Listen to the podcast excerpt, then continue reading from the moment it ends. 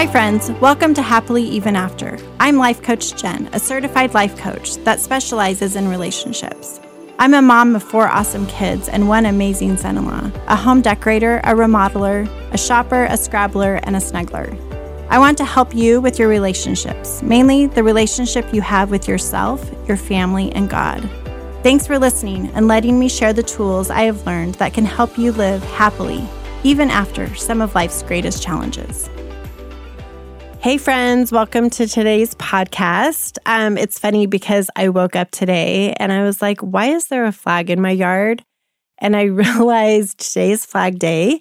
And, but you'll be listening to this in July. And I just was like, oh, I love summer because we have Memorial Day, we have Flag Day, we have Fourth of July. In Utah, we have Pioneer Day. We have lots of days to celebrate our country, which is so great. But, anyways, so Thanks so much for listening. Today, I've been thinking about this topic and I'm going to call it X communications. And I know that's like a play on words if you're religious at all, but I'm going to be talking about communication with your ex.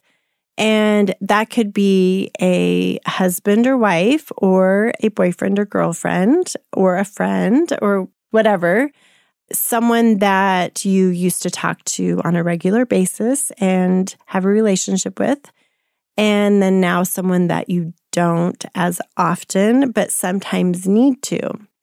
And, you know, we're going to go into boundaries, and it's really like a personal decision. Um, in my divorce papers, there is rules like we're not supposed to block each other there might be rules in your divorce decree. So look at those and make sure you're obeying those, or even before you get divorced, like maybe create some rules and boundaries around your relationship. And the other thing I want to say is you really get to choose how you want to communicate. Like it can be your choice, and you don't have to agree with your former spouse or boyfriend or girlfriend, but do what's best for you and your mental health. So, really kind of get clear. And I know since I've been divorced for a year, I started thinking, oh, we could probably like hang out sometimes and maybe go to dinner and have a conversation um, we'll probably just text or I'll just call him when I have questions about the kids or finances or something.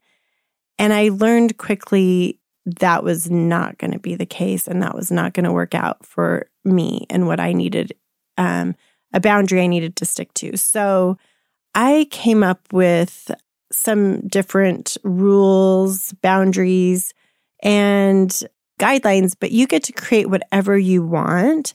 And I'm going to call this a protocol. And a lot of times you might have heard this with if you're trying to lose weight or eat certain foods, you can create a protocol. And it's really because we want our higher brain to be in charge of these decisions.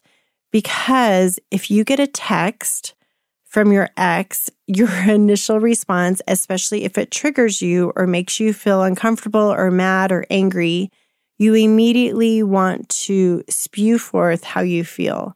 And that isn't always the best decision because we're not then using our higher brain, we're using our lower brain and just saying what feels maybe mean or hurtful or whatever. We're just not using our best self.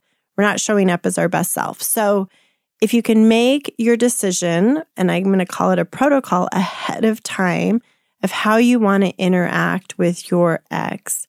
And you might change it many times. I have gone from only emailing my ex to, okay, sometimes I actually do have to have a conversation with you on the phone regarding the kids to actually, you need to come over to the house. Um, I'm going to allow you to come to our home and meet with the kids. Um, so I've done lots of different things, but I've always checked in with myself and does this feel good to me? So just check in and make sure that you feel good about what you're doing. So, whether it's emailing um, and how often, it doesn't need to be, you could get one email per week. It doesn't need to be on a daily basis. And I guess this also depends on the age of your children. Um, when you have a parenting plan, make sure that you're, you know, communicating, but communicating in a way that feels good to you. So, emailing, a text, a phone call, you get to decide. And the problem is, I know when I let my lower brain take charge, I make bad decisions. I, you know, make a phone call. It's like, oh, I should have done that in an email. I didn't need to have that conversation. So you're going to make mistakes. It's okay. Don't get mad at yourself, but just realize like, okay, I need to have a plan and my plan might change and just have lots of grace and compassion for yourself because you're figuring it out. And especially if you are divorced, it just creates because you're used to talking to this person, at least in my case, like every day, 10 times a day. And then I go from never talking to him again. And so finding what feels best and right and good for you and keeps you in a mentally healthy space because you can get derailed really quickly if you get a text and you're driving and it just throws you off. So, the other thing I would encourage you to do, and my therapist, he's like, you need to create a divorce room. So, maybe create a space in your house, not necessarily a room. I just use my closet. So that I try to go into my closet if I see an email come up and I'm driving or I'm out and about. I try not to read it then. And I try to wait till I go home and I'm in my headspace of, okay, I'm in my closet, I'm reading this email. I can take some moment if I want to respond to it. It doesn't always happen. Sometimes I don't have that much self control and I just want to read it and get it over right then. But if you can create a space where you give yourself permission for 30 minutes every day, this is where I'm going to think about my ex. I'm going to write in my journal. I'm going to cry. I'm going to hit a punching bag, get all those feelings out in that allotted time. You're going to, it's just going to be so much better in the long run for your healing. So have an idea.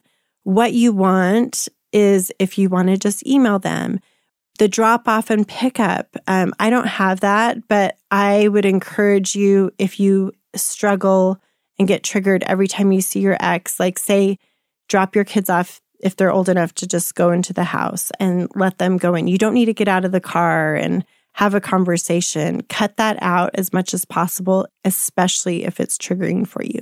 Now, there are some couples that it was mutually like both are in a good place. And I think that takes time and space. But if that gets there and you can have a conversation and you feel good about after you're done, then that's okay. But you're going to know and do what's best for you, not what your ex wants you to do. You get to choose. It's your decision now. Make sure you're creating that protocol for yourself, deciding what you're going to do on certain anniversaries and certain, if a birthday or anything, just think about it ahead of time so you can create a plan, especially if you're going to feel triggered.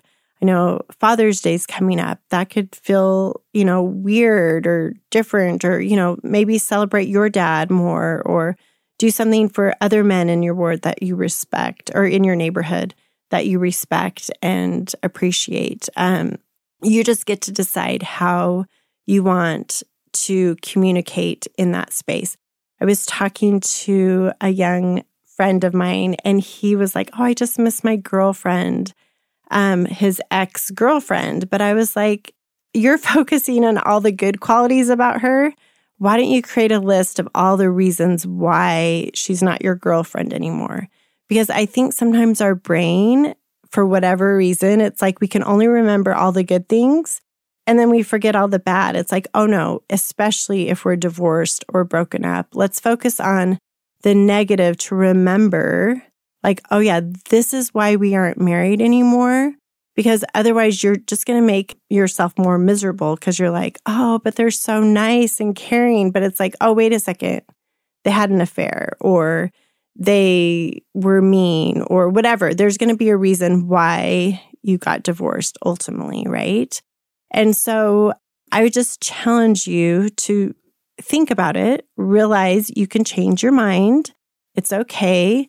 But how do you want to communicate with your ex and do what's best for you? Create the protocol, do it ahead of time, and keep your commitment. And I know sometimes you're going to mess up like me many times. It's like, oh, I made a policy. I'm not calling him. And I just called him. And, you know, nothing good came out of that conversation.